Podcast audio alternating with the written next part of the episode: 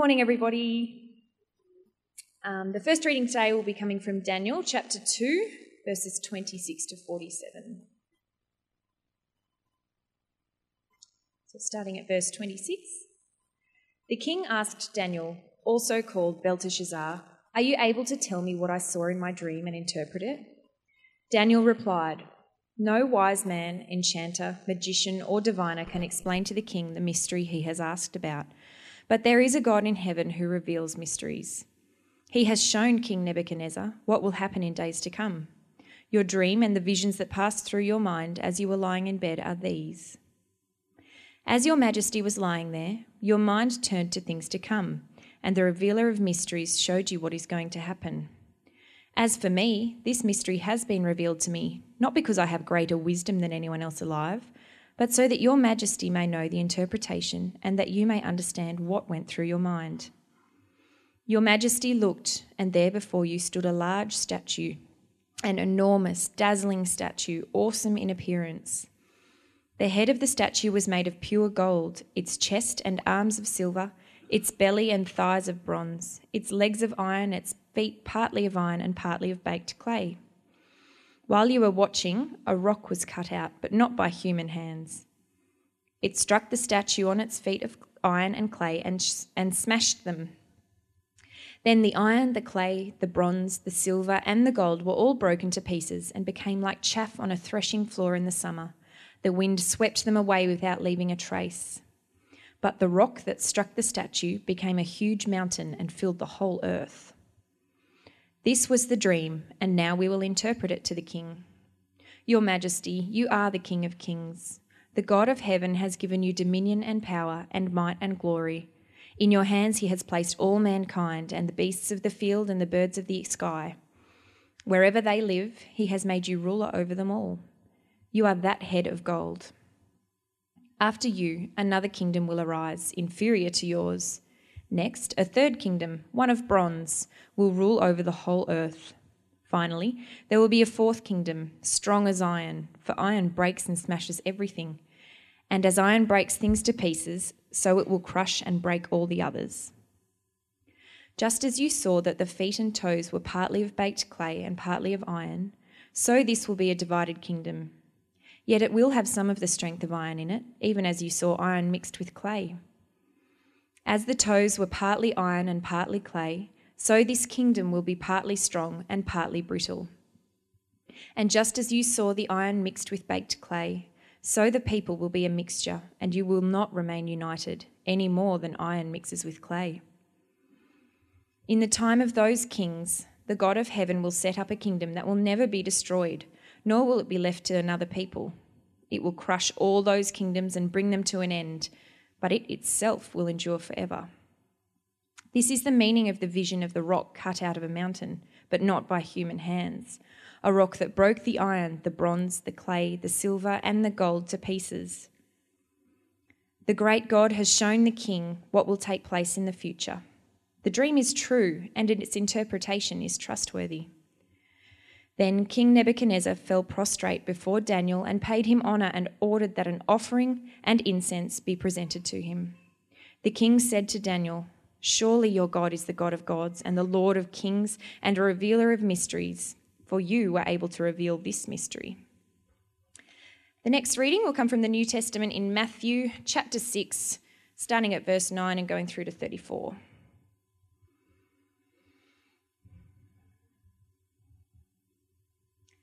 So, Matthew chapter 6, verse 9.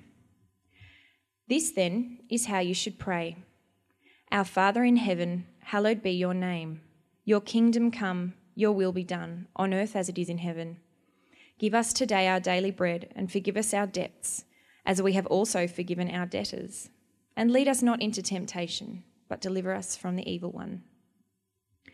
For if you forgive other people when they sin against you, your heavenly Father will also forgive you.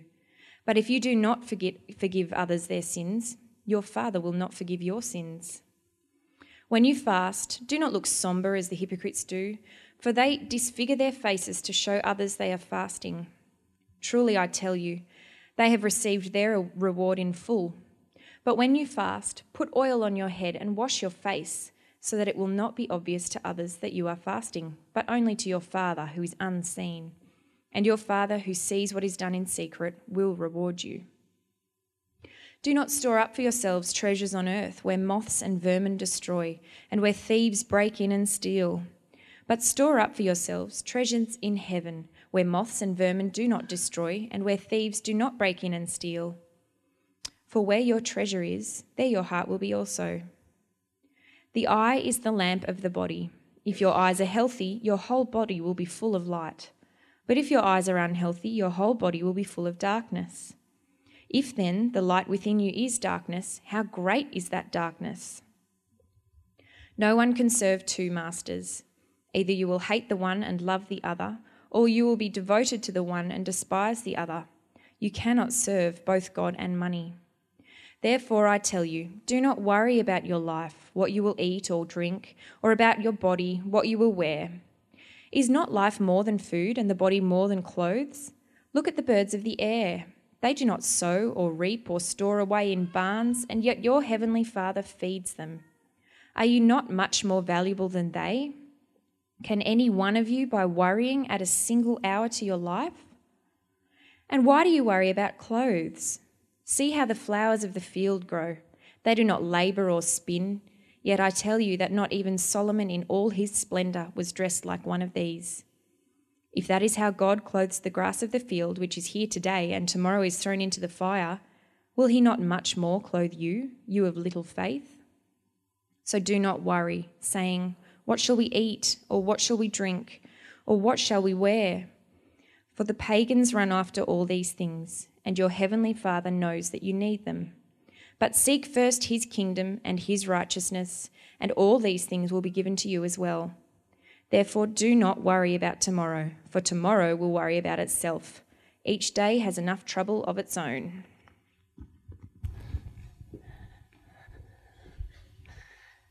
Thank you, Suze. Good morning, everyone. Lovely to see you all. Um, now, has anyone got a green outline? Because if you do, it's a bit misprinted. Is anyone feeling like they've got a green one still? The blue, oh, you've got one there, Rose. Okay, we'll get one. We'll get a new blue one to you. Um, we made a mistake this week, so it very rarely happens, but there you go. Um, okay, now last week, I oh, yeah. Any other hands? There's one over here and, and one over here. Um, last week, we, um, I gave you a promise um, from the Bible, and it started with these words Delight yourself in the Lord. Now, does anyone remember how the whole verse goes, right? Delight yourself in the Lord. Hands up. Yeah, Margaret.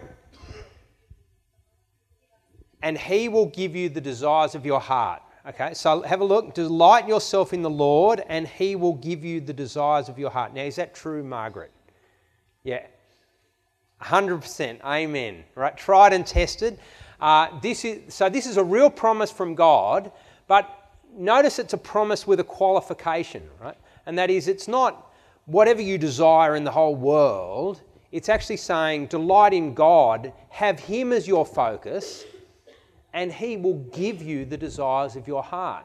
Uh, it's a really great promise, but it's focused on God and His purposes not on getting a Ferrari or uh, something like that.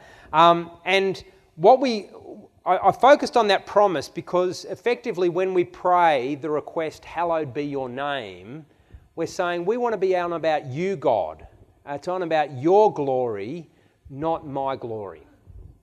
Now, today I've got another promise for you, um, which is, is similar. It's a promise with a qualification added to it. So get it out of your outline because I've printed it, we've printed it up so that you can use it as a bookmark in your Bible or you can pin it on, you know, the back of the toilet door or something like that. Uh, and you can memorize this and take it to heart. Uh, and it goes like this But seek first his kingdom and his righteousness, and all these things will be given to you as well. Now, what are, when, when Jesus says all these things will be given to you, what does he particularly have in mind? What is God going to give us? Food and clothes and shelter and all those things that we worry so much about.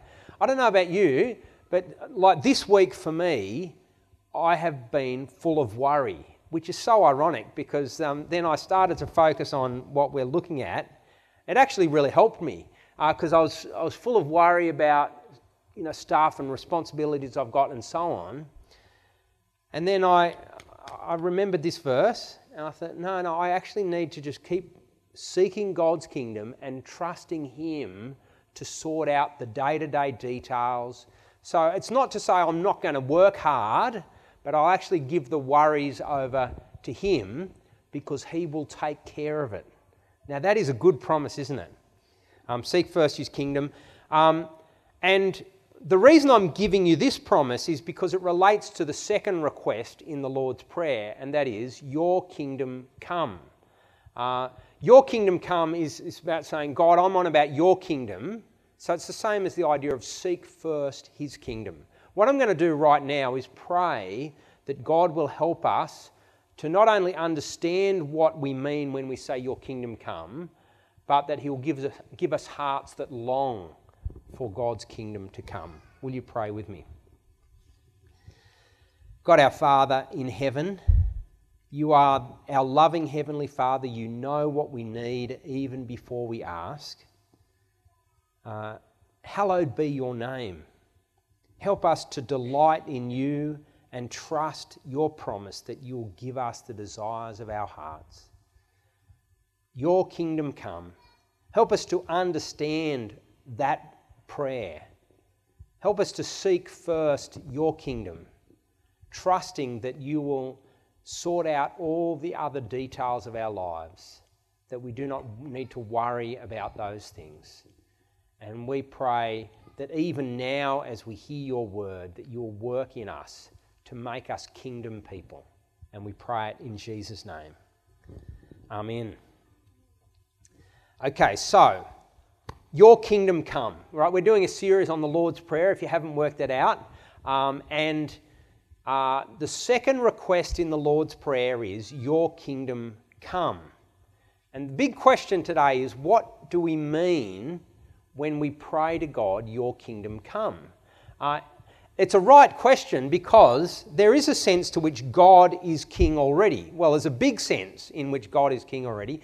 God always has been the ruler of our world, and he always will be. You know, when we say God is sovereign, we're just saying that God is king, and we believe God is king over everything as the creator.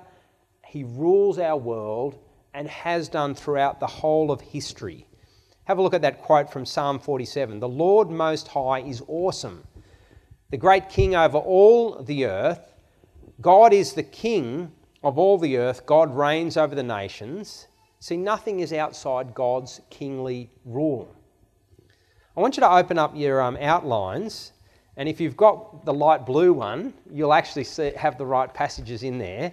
There's a prayer from David from 1 Chronicles 29. Can you see it there on the right hand side? Now, what I want you to do, as I read this prayer out loud, I want you to think does that remind you of another prayer? Okay?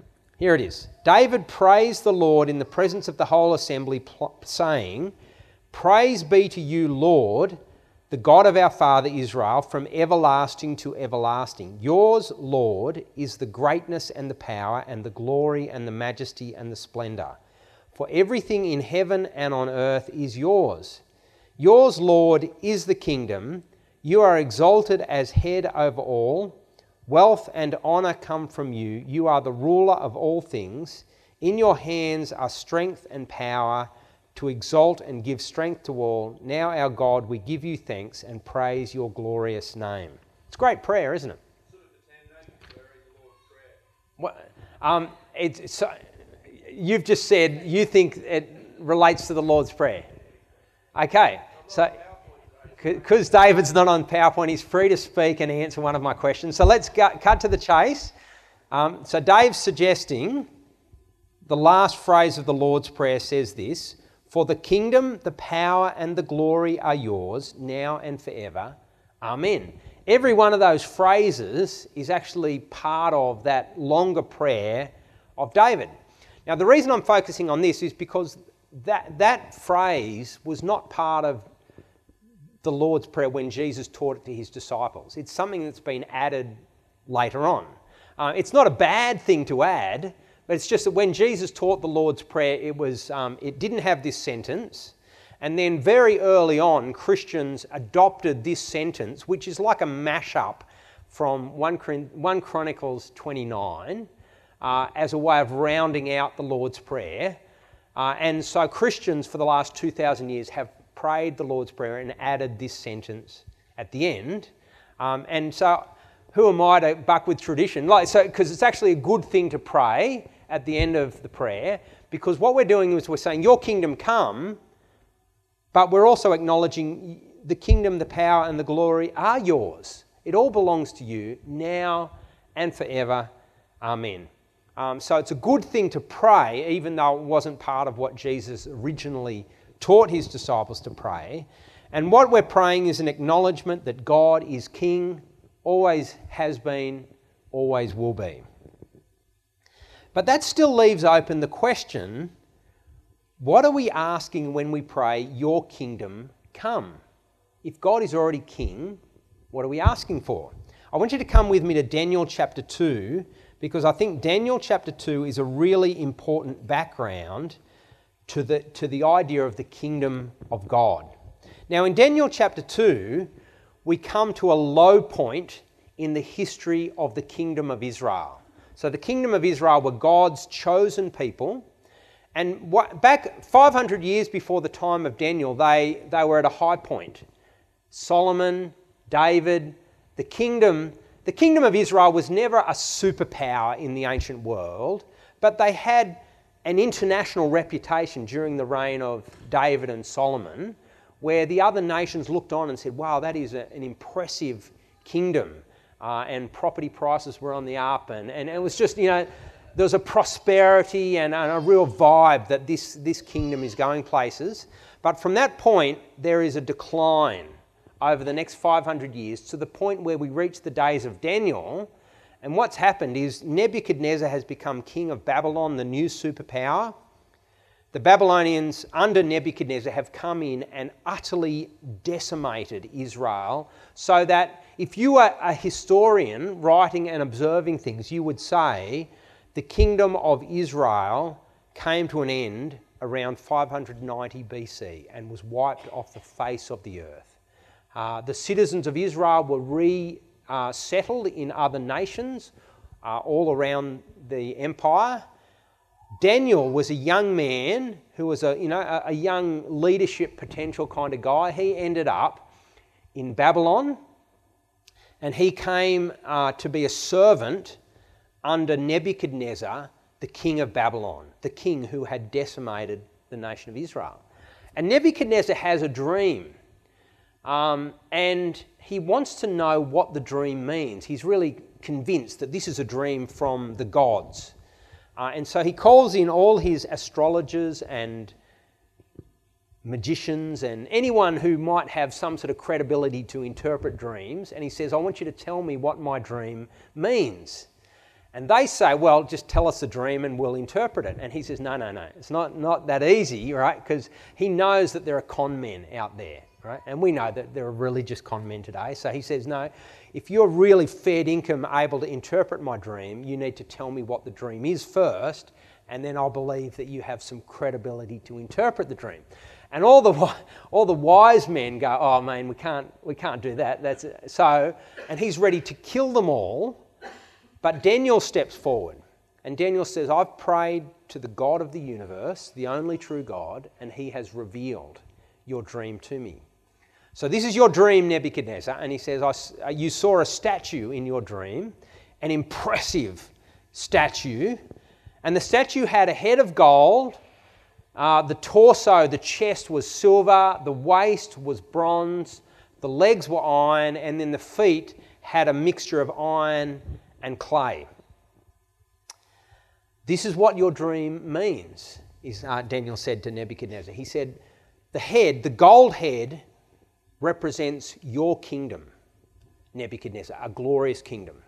After you will come another kingdom. Your kingdom will come to an end, another kingdom will come, a kingdom of silver, inferior to yours. You know, so sort of, you know, being a bit nice to Nebuchadnezzar at this point. So inferior to yours, and then a third of bronze, and then a third will be like the iron.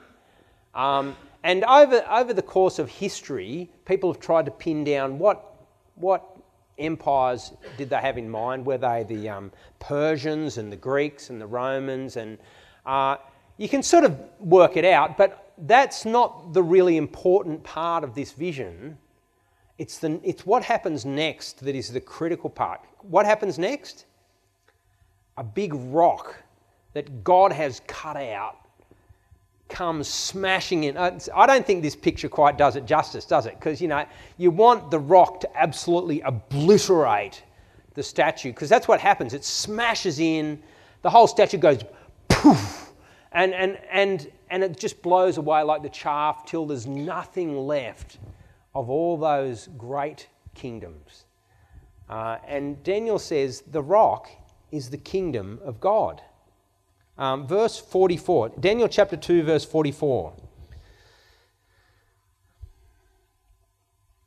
In the time of those kings, the God of heaven will set up a kingdom that will never be destroyed, nor will it be left to another people. It will crush all those kingdoms and bring them to an end, but it will itself endure forever.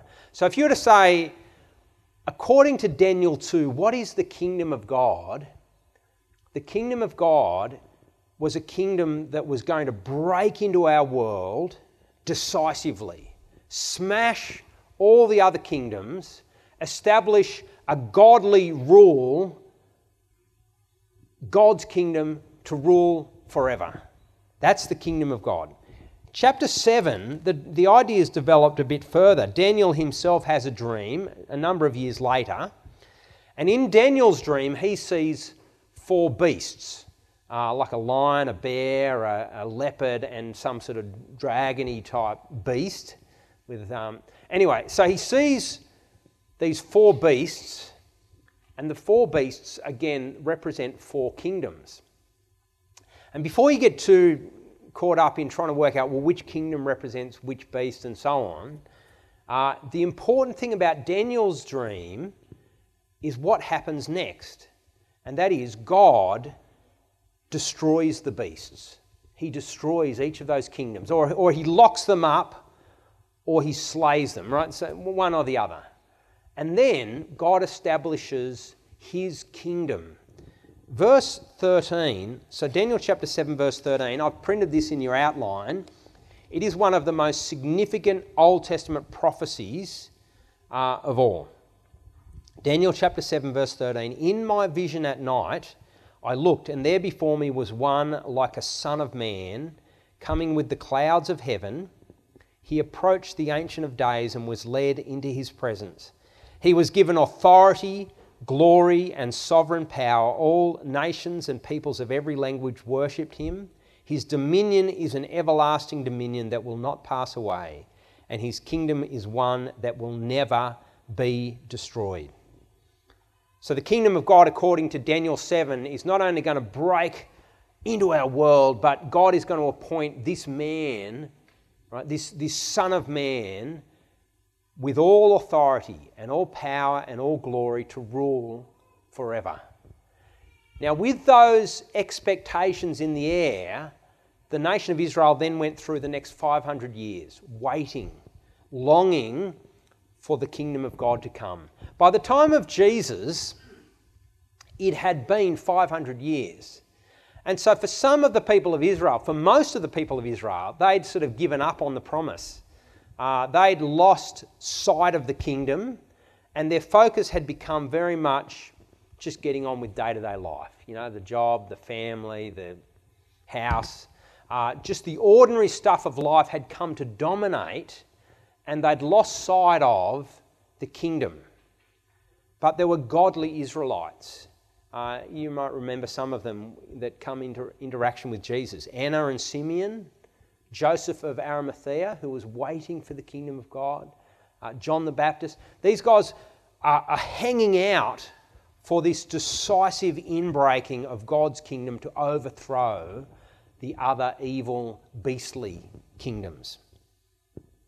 So that's the atmosphere that's in the air when Jesus steps onto the scene. Firstly, it's John the Baptist who declares the kingdom of God is near. Right? This decisive inbreaking of God and his rule is about to happen.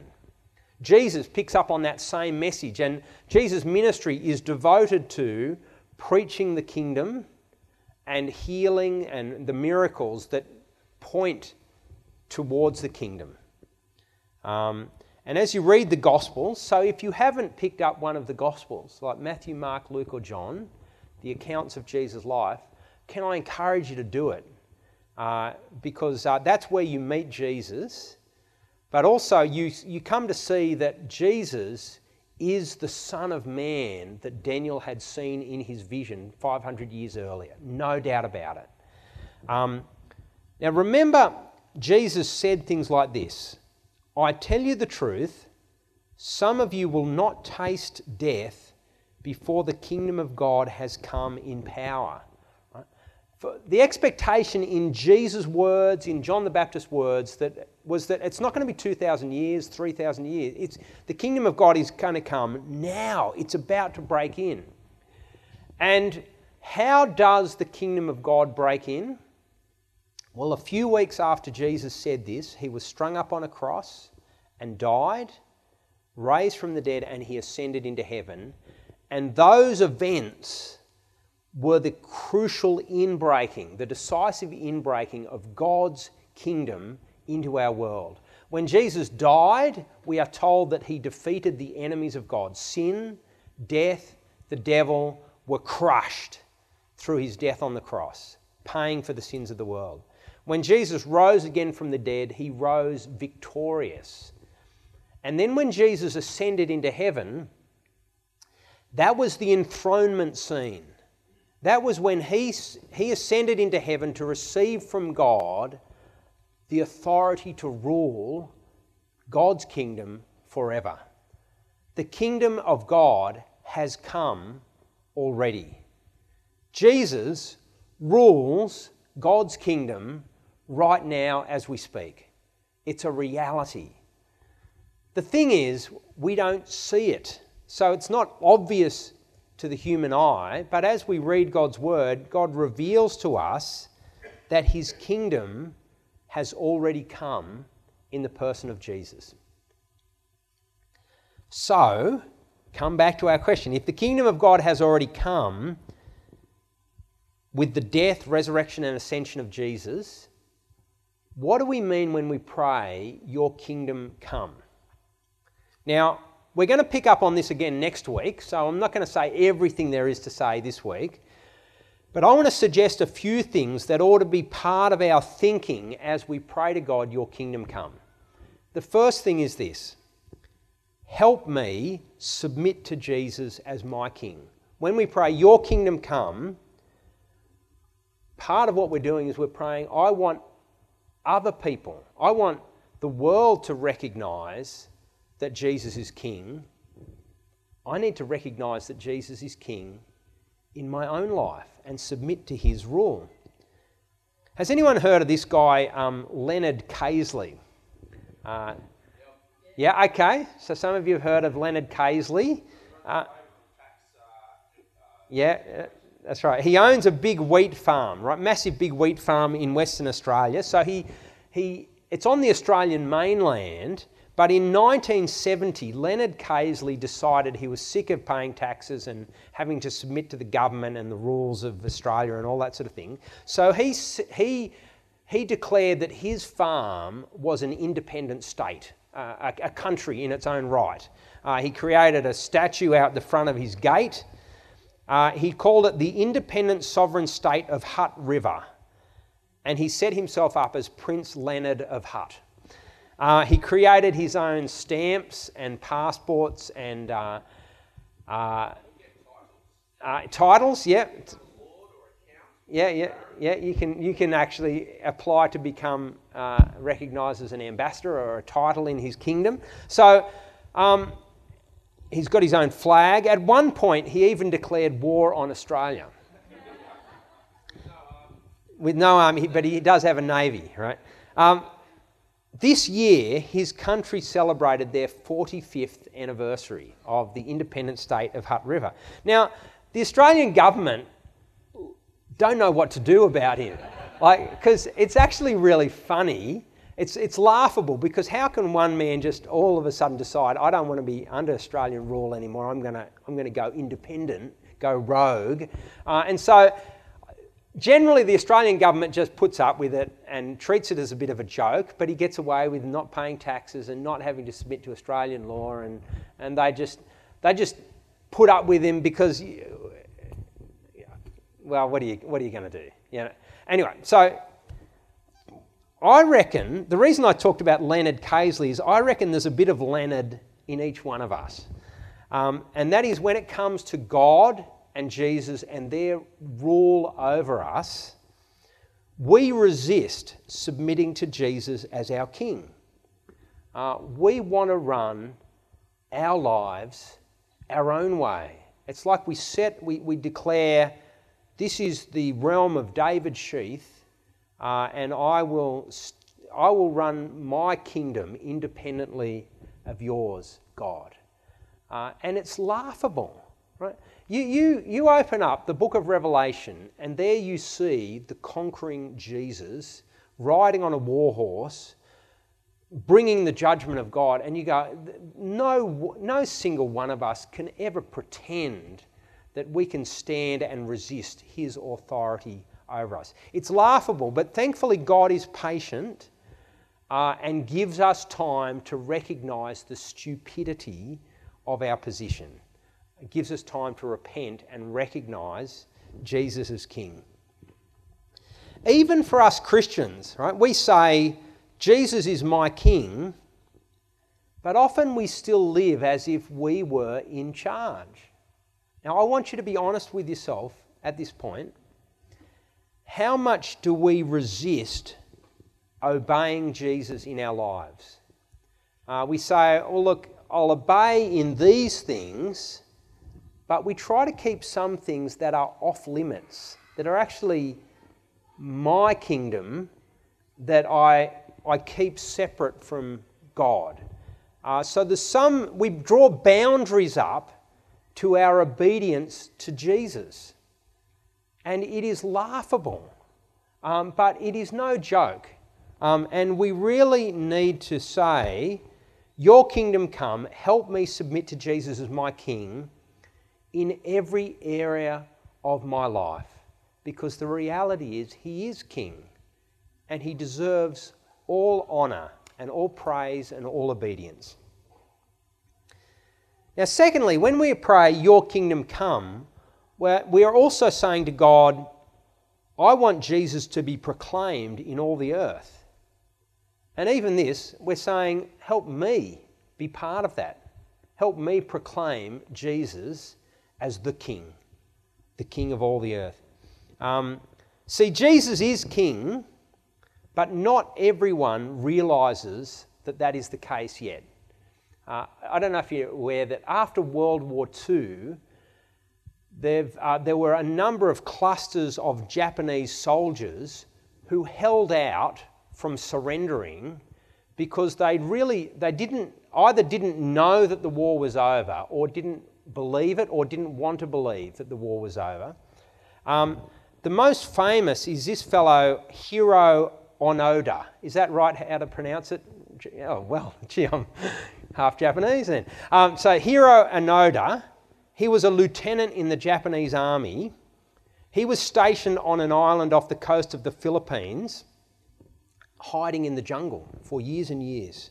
Once the war was over, he refused to surrender. He had told his commanding officer, his commanding officer had said, Never surrender until I give you the order to step down.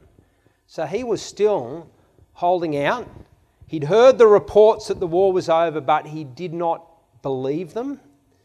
In 1974, 29 years after the war had ended, a young Japanese man named Norio Suzuki went and found him and made friends with him and tried to persuade him that the war was actually over, uh, that it was time to surrender. But he wouldn't surrender.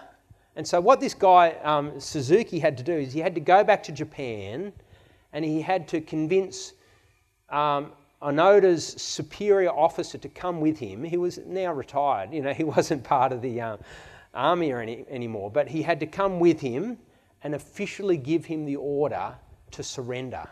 Uh, and so here he is coming out of the jungle uh, with uh, his commanding officer next to him.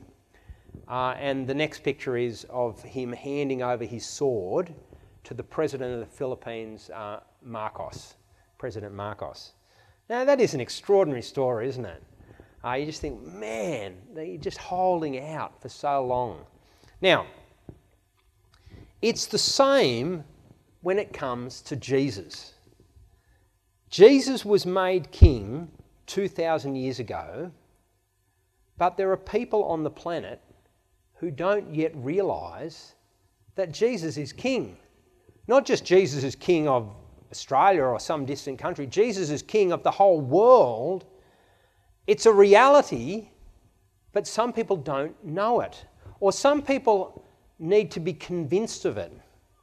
Um, they need someone to actually take the time to look at the evidence with them, to actually persuade them, yeah, okay, Jesus is king and I need to surrender. Uh, I need to recognize him as king. There are some people that are in your life, some, you know, you might have family or friends, you might have neighbours, workmates. There are some people that you have contact with who do not yet know that Jesus is king or haven't yet been persuaded of it. And if you do not take the time to persuade them, who will? I want you to give serious thought to that. Um, God has put you in their lives. You are the best person to help them take the next step in investigating the claims of Jesus on them. Do you believe Jesus is king of all the earth? Uh, your friends and family, your loved ones, they need to hear it. They need someone to lovingly help them move from being ignorant or uninformed about Jesus to actually recognizing he is the king. And, and I reckon when we pray, Your kingdom come, we're saying, I'm on board with proclaiming the kingship of Jesus so that everyone will know. Um, I want you to have a look at this ad. Um, now, you won't have seen that in your um, letterboxes because uh, this is actually, uh, it's not a Tourism Australia ad either. Uh, no way you will not make Australia home. What it is, is it's part of the campaign of the Australian government uh, in, in nations like Indonesia and so on, where they're saying, don't try to come to Australia by boat uh, from Indonesia because if you do, we'll just turn back the boats. Uh, and we've been hearing about this over the last week because Bill Shorten has now uh, drawn the Labor Party to join with the Liberals. So there's a united stand in a determination to turn back the boats. Now, even as I say this, um, we are divided in our opinions on what is the best strategy. Probably, right? Uh, and I'm not claiming to know what's the best strategy, but what I do want to say is we ought to be grieved that it has to come to this. And that is, there are, there are people who look to Australia and say, Australia is my best hope. Uh, it's a great country, there's freedom there. Some people are escaping from the horrors of war and persecution, their lives are in danger. Some people, for some people, fleeing to Australia by whatever means feels like that is their only hope. I reckon it, whatever we think is the right policy, it ought to grieve us that we, we have to say, no, you cannot come in. Wouldn't it be great if we had enough resources actually share it all round to anyone who was in need. Now, the reason I put that up is not to make a stand on the whole asylum seeker issue, but to just contrast it with the kingdom of Jesus. With God's kingdom, all are welcome. It's like the gates of God's kingdom are thrown open And anyone with whatever past, you know, criminal record, they are welcome to come in. Whatever race, whatever religion they have had in the past, God says all are welcome with one condition. What's the one condition? You submit to Jesus as the King. Trust in Him. Right? Anyone from any background, any nationality, eh, whatever, can come into this kingdom as long as they recognize that Jesus is the King. Now, that is fantastic, isn't it? Because you come into this kingdom of Jesus and there is forgiveness of whatever past you've had, there is healing, there is restoration, there is hope, there is a new future. I reckon, even though it's hard to proclaim the message of Jesus because some people are so resistant, it is such good news when it finally breaks through and people go, ah, that is fantastic. Eternal life, forgiveness, Holy Spirit, man, a new community. Uh, that's what we have on offer. And, and our hearts ought to be set on that kingdom, uh, seeking first the kingdom. Finally, what are we asking for when we pray, Your kingdom come? I think there's one other aspect, or there's lots of other aspects, but one other is, Come, Lord Jesus. We're actually recognizing that Jesus will come again, and we want him to come soon uh, because we recognize that our world is full of corruption and suffering and death. Uh, and we know that Jesus has done all that is necessary to bring in the new creation, where there's going to be no more sin or death or suffering or crying or pain, and God will dry every tear from our eyes. And you just go, oh, bring it on. That will be fantastic. The problem is, when Jesus comes again, anyone who hasn't yet surrendered or submitted to his kingship will come under his wrath. And so we feel that godly hesitation where we go, Come, Lord Jesus, and yet, oh, please, please help my family and friends and neighbours and so on to, to come to know him first. So, and I think there is a godly hesitation that we ought to feel. Your kingdom come, but please give a chance to my friends and neighbours and loved ones first. I reckon there's other reasons we hesitate uh, saying, Come, Lord Jesus. I think one reason is, is we, we're just so happy with life here and now, and we've got so much accumulated, and our eyes are taken off the kingdom. That's a bad reason for not praying, Your kingdom come. Uh, another reason is because we go, Oh, I'm actually not ready for Jesus to come again. I would be caught out uh, like, like some of the Israelites when Jesus came the first time. You know, they should have been hanging out waiting for God's kingdom, but a lot of them have just got on with their lives and have totally lost sight of what ought to have been their first priority the kingdom of God. And they're just they're worried about the things of life and building up their business empire and all that sort of stuff. Now, the, the godly Israelites were still longing and seeking first the kingdom, but the majority had taken their eyes off the kingdom. When Jesus comes again, will you be ready? Would you be ready today? Because he's, he's promised us that he will come when we least expect him. Uh, that we, we can't actually map out what the time will be. So we need to live in a constant readiness. Um, so, will you be ready and waiting for him at his return, longing for his kingdom, or will you be caught out, feeling unprepared, so absorbed in the worries of day to day life and the pleasures of day to day life that you go, oh man, I wasn't ready for Jesus and his kingdom, just hold off? When we pray, Your kingdom come, we are also praying, help me submit to Jesus as my King. Help me proclaim Jesus as the King of all the earth. And we're praying, Come, Lord Jesus. Uh, and we pray that prayer with an urgency knowing that He could come any day. We want to be ready ourselves and we want others to be ready. But, brothers and sisters, that is what it is to pray your kingdom come. That is what it is to, to pray, to, sorry, to seek first God's kingdom and his righteousness. And as we do it, we will never be shortchanged by God because he has promised all of these other things will be given to you. Don't worry about those things. Seek first the kingdom.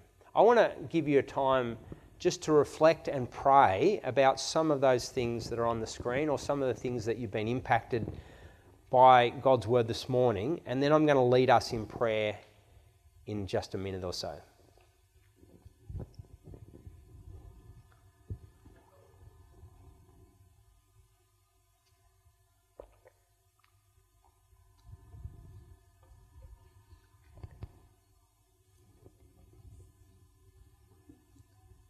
Lead us in prayer. God our Father, you are the great King of all the world. You always have been and you always will be. There is nothing that takes place that is outside of your kingly rule. We want to thank you that you have decided to establish your kingdom to do away with evil kingdoms, evil tyrants, corruption, abuse. Father, we, we thank you that in your righteousness you will put an end to all those things and establish your kingdom, your righteousness that will go on forever. Thank you that you have, you have already done that in sending your Son, the Lord Jesus. Thank you that in his death, he's paid for sin He's defeated death, he's defeated Satan, and he's risen as the conquering king, that he now rules all things. But our Father, we know that we do not see him. We know that he's king, but we do not see him face to face. Father, there are many in our world who do not yet know that Jesus is king Please work in our hearts so that we have a commitment to your word going out through our missionaries, through our ministers, through, through us. We pray that we will invite people to hear your word, that we will testify to Jesus ourselves. Please help us to be part of that invitation, that gospel message that goes out, inviting people to recognize Jesus as King and submit to his rule. But Father, as we pray that, we recognize that we struggle to submit to Jesus' rule even in our lives. We are sorry that so often we partition off parts of our life as if we were the boss of those things, not Jesus. Father, we pray that we will give ourselves completely, that we will surrender completely to Jesus' rule over us, and that we would obey him wholeheartedly and eagerly as our good, loving King. And Father, we know that Jesus is coming again soon, and on that day, all evil will be swept away. Father, we think about that day with mixed emotions. Uh, Father, we think of our family and friends who do not yet know Jesus. Father, please help us to take every opportunity to get them ready for that day. But also, please help us to be ready ourselves, not to be distracted and caught up in stuff here and now, but fixed on you, seeking first your kingdom, uh, trusting that you will provide and meet our day to day needs, casting our cares on you. Uh, Father, we pray that when Jesus comes again, he will find us longing, waiting, ready, seeking first his kingdom. And we pray these things in his name. Amen.